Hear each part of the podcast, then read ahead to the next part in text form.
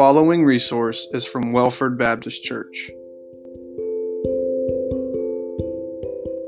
So go ahead and grab your Bibles and find the book of Acts. And we're going to be in chapter 1 for our message tonight Be a witness, not an evangelist. This message was born out of some conversations I've had recently with people about how to effectively share our faith in Christ with others. And here's what I think I think most of us want to share our faith. We have a desire to have spiritual conversations with our loved ones and our friends and our coworkers and our neighbors and anybody else who we talk to. We just don't want to come across as overbearing because we've had others who have talked to us about their faith and have been overbearing in the way they shared. We also don't know the best way sometimes to bring the conversation around to spiritual things without being awkward. Uh, we're not consciously thinking about how to relate to others a lot of times spiritually. So I hope this message is going to help all of us tonight with those kinds of things, especially in how to be a better witness for Christ. So I'd like to start off tonight with a word association game, okay? I'm going to say a word or two, and I want you to see what comes to your mind, okay? When I say the word or words, you think of the picture in your mind.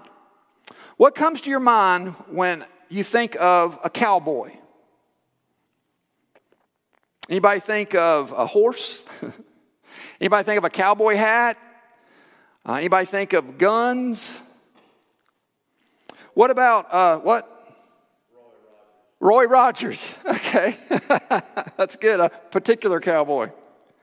What comes to your mind when you think of a, a librarian? Books. Exactly. What else? Glasses. Yeah, I thought of that. What else? Quiet. Quiet. Silence. Absolutely. What comes to your mind when you think of a sumo wrestler? Fat.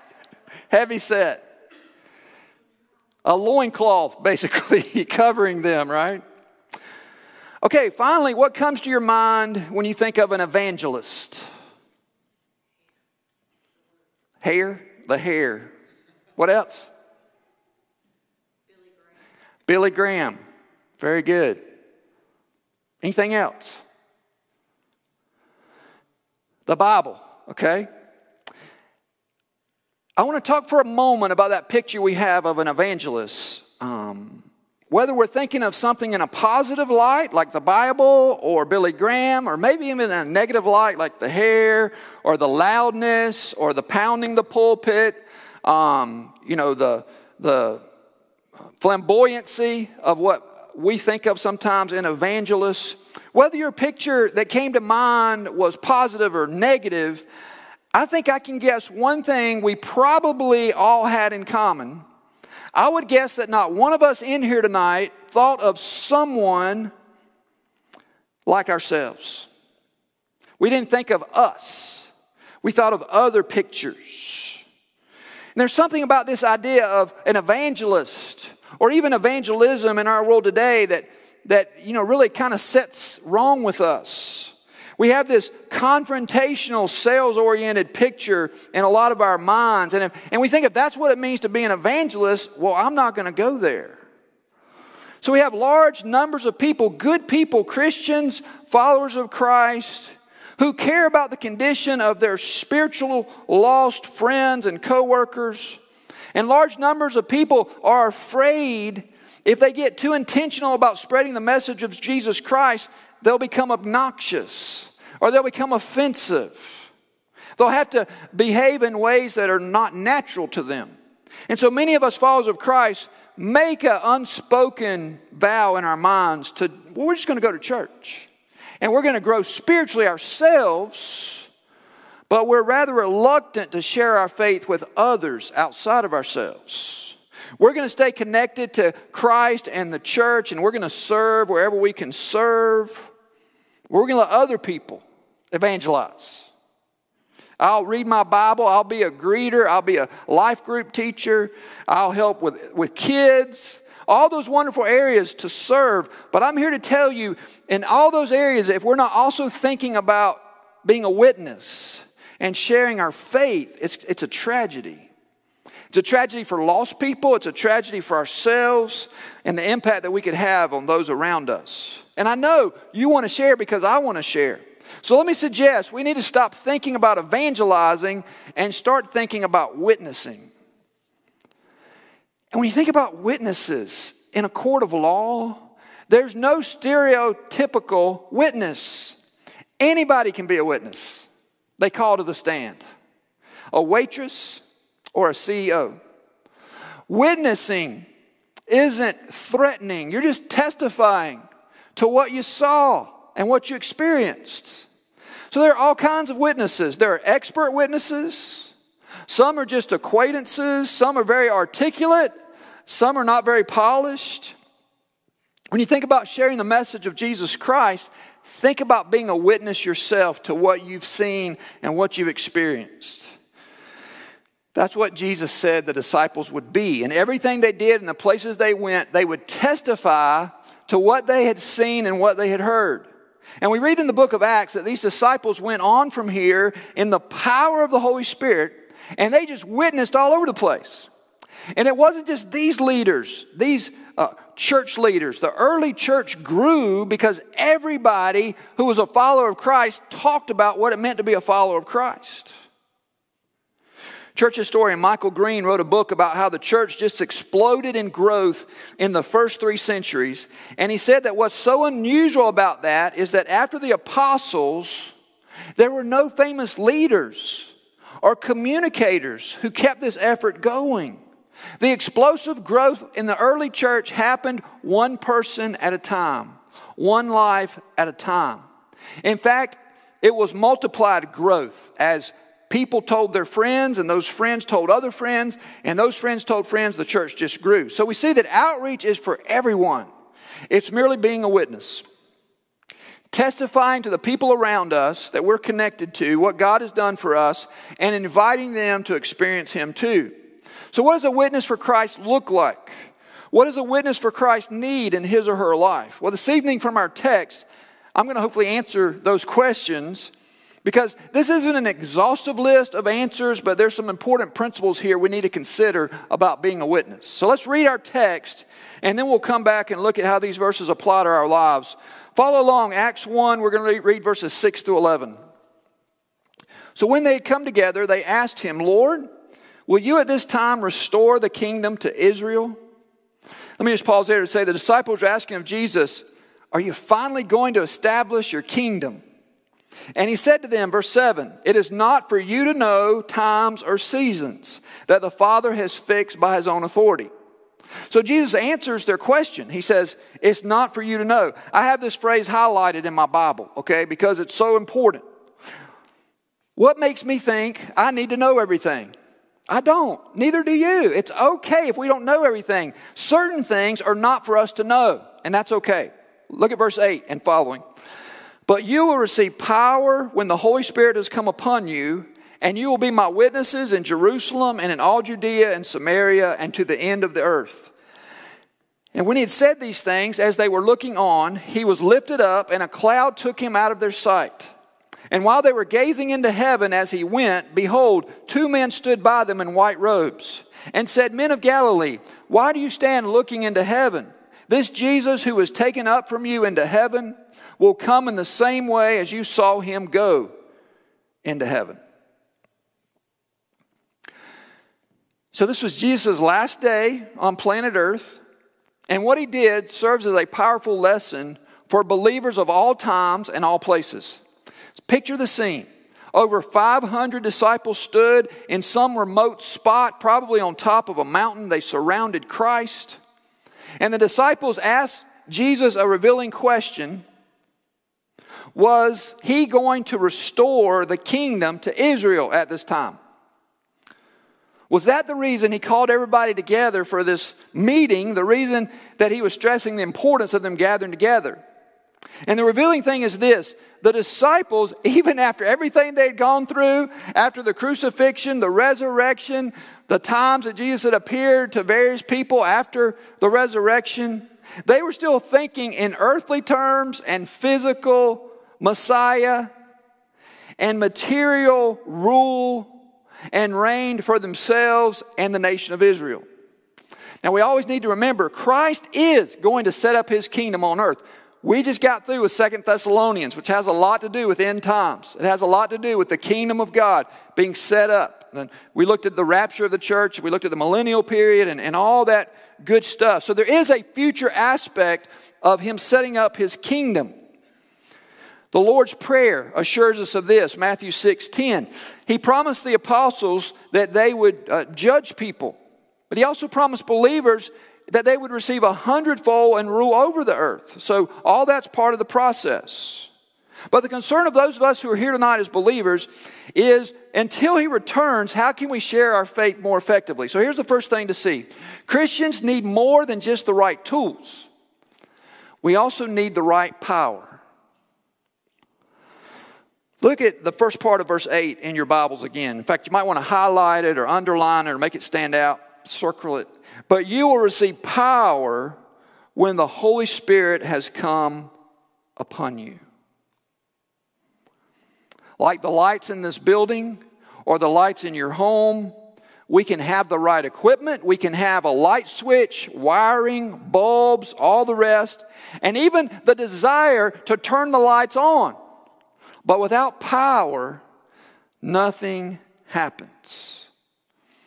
We uh, pray for the uh, people in Texas, don't we, with all the tragedies of the cold and the, and the winter storms that have knocked out so much power. And I think we've seen how much we rely on power to keep our, our water going and clean and to keep our, our heat going so that we don't freeze to death. And there have been a lot of deaths, and we need to pray for those families because um, they have been affected in such a, a terrible way.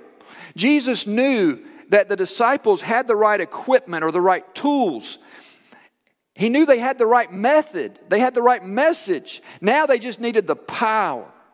Now we've got a lot of tools to share our faith. We've got the Bible you have in your hands right now, prayers that we can offer up for people we know who are lost the teaching like this message tonight that you're hearing, the many messages that you can download on podcasts and listen to on your, on your cell phone or in your car or when you go for a walk. But we also need to apply the power source of the Holy Spirit of God to enable those tools to be effective. Unfortunately, sometimes as followers of Christ, we are great about knowing about the power of the Holy Spirit without applying His power to our lives. Let me give you an illustration. A number of years ago on a daytime talk show, a guest appeared who was a bodybuilder. As he entered with his huge muscle frame, the crowd went crazy with applause as he flexed his muscles, walking over to his seat to be interviewed. The host's first question seemed to catch the bodybuilder off guard, however. He asked him, What do you use all those muscles for? A bit puzzled, the bodybuilder simply stood up, flexed his muscles again, while the crowd applauded wildly. As he sat down, the host asked him a second time, What do you use all those muscles for? Again, with a puzzled and somewhat frustrated appearance, the bodybuilder stood up again, flexed his muscles, and once again the audience cheered. The host, however, was undaunted and insisted a third time, What do you use those muscles for? The bodybuilder was stumped and had no answer. All he could do was sit there and look bewildered at the questions being thrown at him. You see, this man was, he, he had the muscles, but he didn't know why he had them. He didn't have a purpose for using them. The Holy Spirit wants us to have a purpose for using the power that He gives us. And He clearly states this in Acts 1 8. You will receive power when the Holy Spirit comes upon you.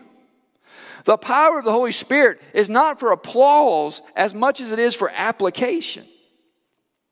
When you were converted to Christ, it was never meant to just be an emotional experience to make you feel better. Now, I remember my conversion. I remember when I prayed to receive Christ for the first time and asked Him into my heart, repented of my sins, and trusted in Him as my Savior, I felt good. It was a great feeling. But we were never meant to stay in that good feeling experience and just let that be all there is about life.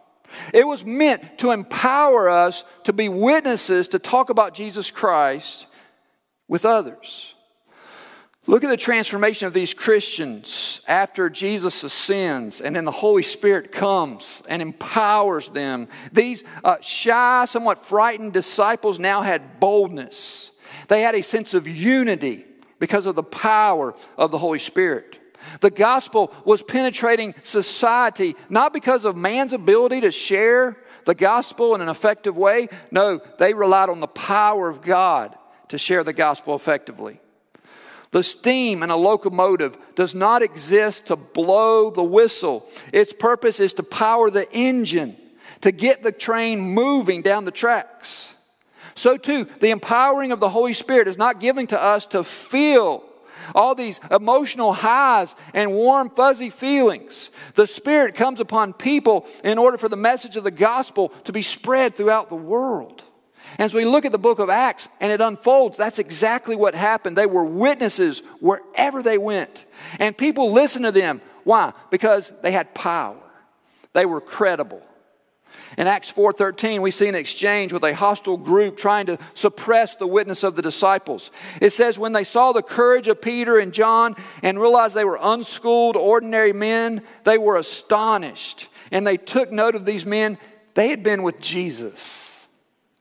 Keep that phrase in mind. People were astonished by what they saw in these men's lives. And they noticed they'd been with Jesus.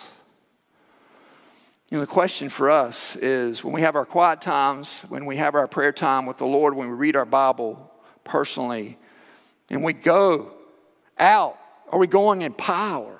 Do people tell that we've been with Jesus by the countenance on our face? and by the way that we share what we were reading. The power of the Holy Spirit enables us to penetrate society with the power of the gospel. Look at the last part of verse 8 of Acts 1. And you will be my witnesses in Jerusalem and in all Judea and Samaria and even to the end of the earth. Now, notice Jesus said, He didn't say, you will witness, what did he say? He said, You will be my witnesses. That means things happen in a natural and an even supernatural way through us as we're a witness to his truths. Billy Sunday was a, a wonderful uh, preacher, and he, he ministered and helped save the lives of many drug addicts and alcoholics and a lot of people who were addicted to many things.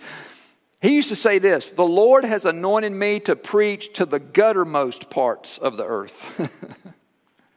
That's where his mission was. What made Billy Sunday so effective? What drove D.L. Moody or R.A. Torrey or Charles Finney? Read their biographies, and you will see without exception, all of these men relied on an undeniable encounter with God and the power of the Holy Spirit. In order to go from place to place, person to person, and be heard by the crowds and accepted by the crowds, the disciples needed to be truthful in what they said so that their credibility would not be shot. You see, a witness just tells the truth. They just testify to what they've seen, what they've heard, what they've experienced. Peter sums it up in 2 Peter 1:16. We did not follow cleverly invented stories when we told you about the power and coming of our Lord Jesus Christ. Listen to this. But we were eyewitnesses of his majesty. That's what people want in a court of law. They want somebody who's going to give firsthand testimony, not hearsay, but testimony. Anything else, they throw out. The jury wants to know what you saw, when you saw it, what you heard, and how you heard it. And that's what the people around us need to hear too. The people around us need to hear a testimony from someone they can trust. You know, if the disciples had been articulate speakers, but they had not lived ethical lives obeying the commands of God, servant kind of lives, caring for others, people may have been impressed by them, but they wouldn't have listened to them. because they would have said one thing, but they would have done another. They wouldn't have trusted what they were saying because it didn't match up with what they were doing. It wouldn't match up with the way they were living. I remember being in a hotel uh, when Melly and I had taken a trip, and she was back in the room, and I was down in the fitness center walking on the treadmill. Now, it's usually the other way around, okay? I'll be honest with you, okay? I'm usually back in the room drinking coffee, and she's exercising. But in this case, I happen to be walking on the treadmill, and they had this TV on the wall so that people who were walking on the treadmill could watch the TV. The only problem was they didn't have a remote, and you couldn't reach the TV, so you couldn't change the channel, okay? The TV's turned into this certain station and nobody can change it to a different channel. Well, while I walked, there was a show and it started getting very inappropriate. And I had to make a decision. Do I keep exercising and watching this filth or do I, do I leave? Do I just remove myself? So I left. And here's a big reason why I wanted to be honest. I didn't want my wife or anybody else, for that matter, walking into that fitness center and seeing me there with that show on. So when it comes to witnessing for Jesus, just trying to be a good witness doesn't cut it. If you and I are going to be effective witnesses, we've got to live holy lives. We've got to live lives that are consistent and transparent to what has happened from Christ. People who watch us when we live holy lives will want to know why do you go to church? Why do you read your Bible? How is it that when you face some kind of crisis, you seem to be at peace? Why is it you don't get frustrated so easily like I do? It's so important to look at what role the Holy Spirit plays in our lives to help us to be consistent in what we do. Now, a lot of us hold back. We don't bring the subject of faith or spiritual things up because we're afraid people are going to ask us questions we don't know the answers to. And we don't want to go there because we don't want to look foolish. Well, here's what to say when someone asks you a question you don't know. It's a foolproof technique. Okay, you ready? Just say, I don't know. Let's practice. Everybody say, I don't know. Very good, all right? Now, if you think it's really important and you don't know, then you can say something like, Well, let me check on that and I'll get back to you, okay? Once again, too many of us are trying to approach this whole sharing our faith like it's a sales presentation. We've got to have all the answers. But the Bible says it's the Holy Spirit's job to convict people of sin and to lead them into His forever family. Our job is simply to tell the truth. And frankly, that's more persuasive anyway than being a know it all and having all the answers. Let me tell you this true story. I remember reading a, few years ago about a lady who had a friend that was lost, but she was seeking. And this lady was trying to witness and help her friend come to faith in Christ. Well, one day her friend asked her out of the blue, Hey, how does God speak to you? And the lady said, Well, mostly through prayer and the Bible. And then her mind just went blank and she didn't know what else to say. She couldn't think of anything else. And so the friend just left. And she says, I remember it never failed. Every time this lost friend asked about God or salvation, I started to answer the question and then became tongue tied. I felt like such a failure at witnessing.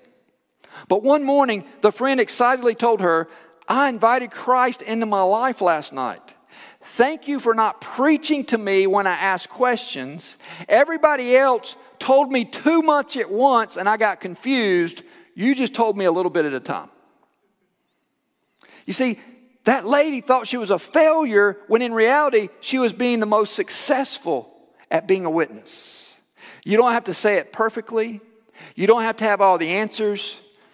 You just have to give an honest testimony of what God has done for you, what you know about Him from the Bible.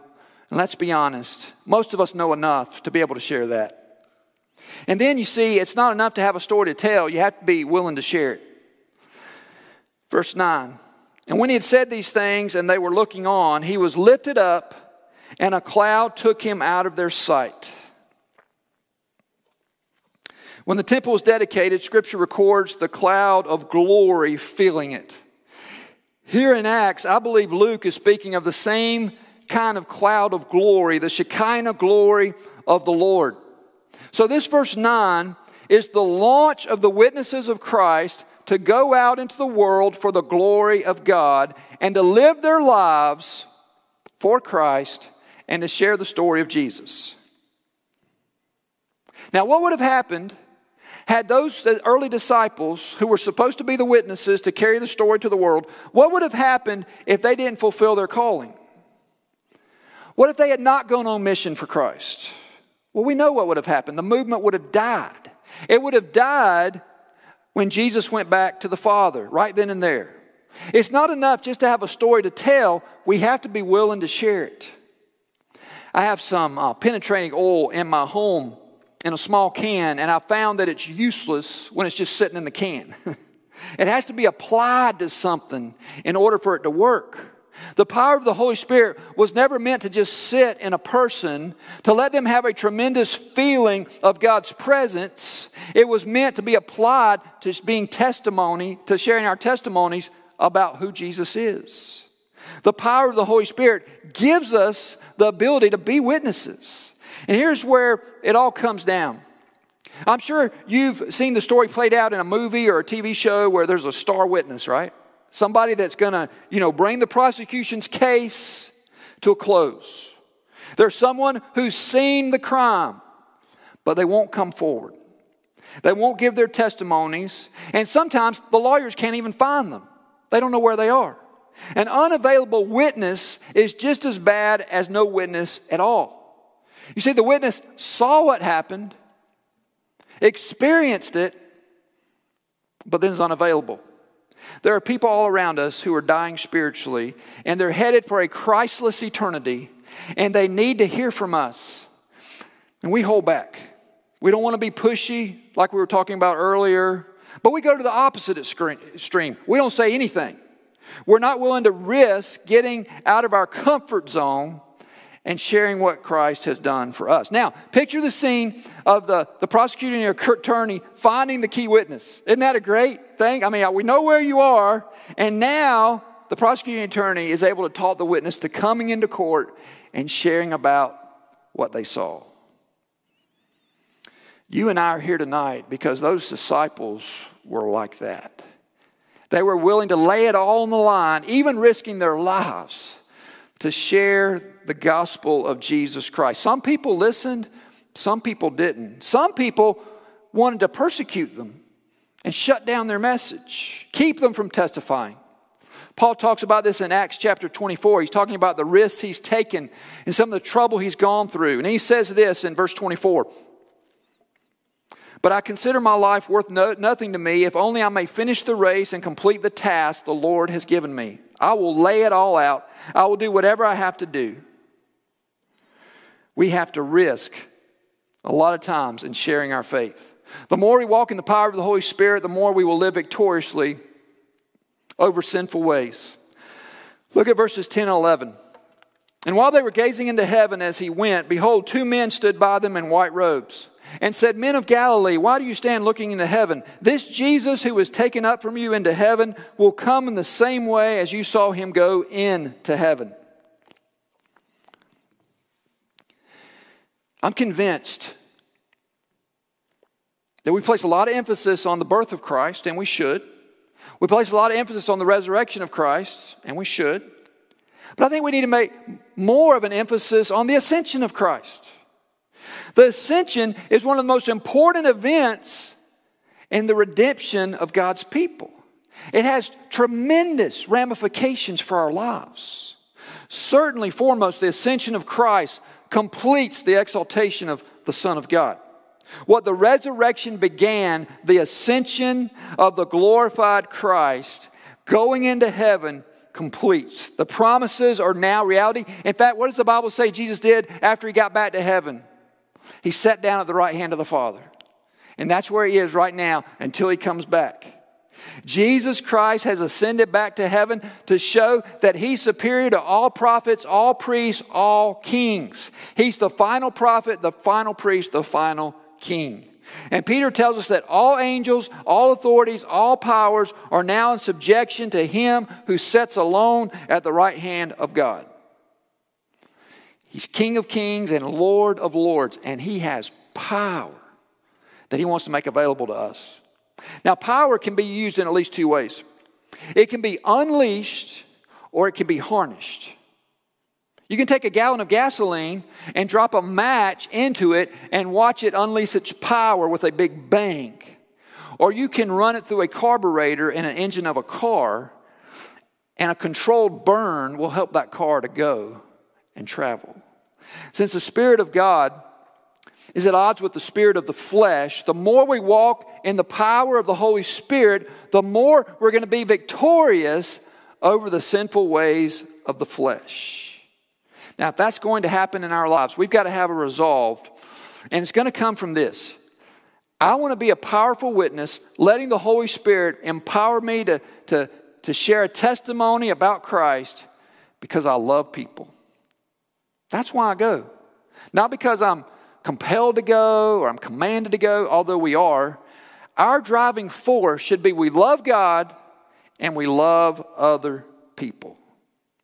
We try to tell ourselves, you know, I need a, a program to teach me how to evangelize, or I need more training.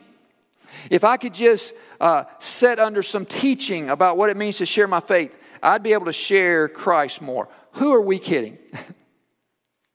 we don't need more training, we need more love. Think about this. How many grandparents have to be trained how to share about their love for their grandchildren? how many of us parents had to have somebody tell us about our love for our children and how we had to share that with others? I mean, remember years ago before cell phones, people had pictures in their wallet. Remember that? Remember, remember the old picture uh, uh, the bunch of pictures that you just throw out in the wall and you just kind of like an accordion it'd fall down you know now we have cell phones right and we have tablets and we have pictures on that so we show people our, our pictures of our kids what we're proud of if you love somebody you're going to be excited about sharing that love with others and that's when it comes down to being an effective follower of christ and sharing that testimony too many times we get, we get wrapped up in our own little world and we isolate ourselves from people who need to hear the gospel. Many believers are like, I was thinking about this, like hobbit Christians. in the morning, they pop out of their little hobbit homes, they, they hold their breath at work. They scurry home to their families and then even off to Bible studies or worship or church. Finally, at the end of the day, they go back into their hobbit homes praying for the unbelievers they safely avoided all day. You know, studies have borne this out. I've seen several studies that have shown that the longer a person goes in their Christian life, the fewer non believing friends and associates they end up having. In fact, the longer we are Christians, the more isolated our lives can become from the people around us who aren't followers of Christ. When a person begins their Christian life, it's like they have the small window of understanding of who God is. And, and our love for Him is, is limited, but it's limited in the sense of our gratitude for what He's done for us and, and the forgiveness that we've experienced. But as time goes on and we, we grow up in our Christian faith, we learn more and more about God. But then here's the sad part. At the same time, while the knowledge of God increases, the love of God the love that we have for God oftentimes dims. We grow more isolated, less compassionate, less connected.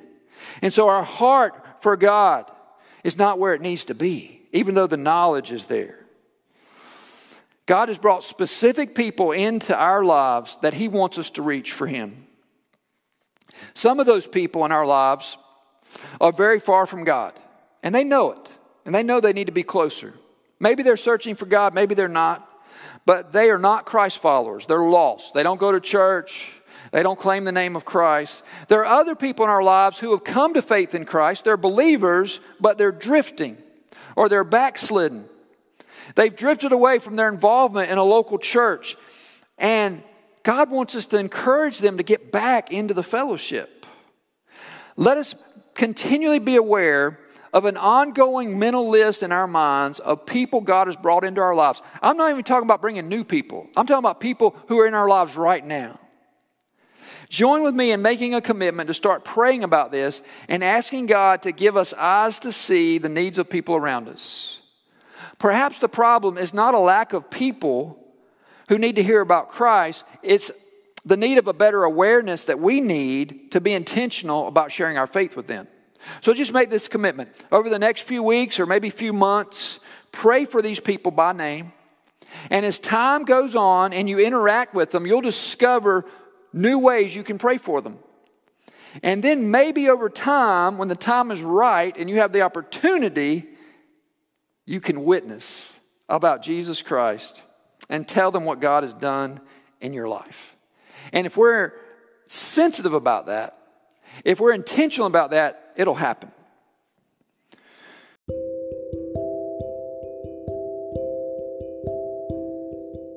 Thank you for listening to this podcast. For more information about our church, visit welfordchurch.org. Blessings.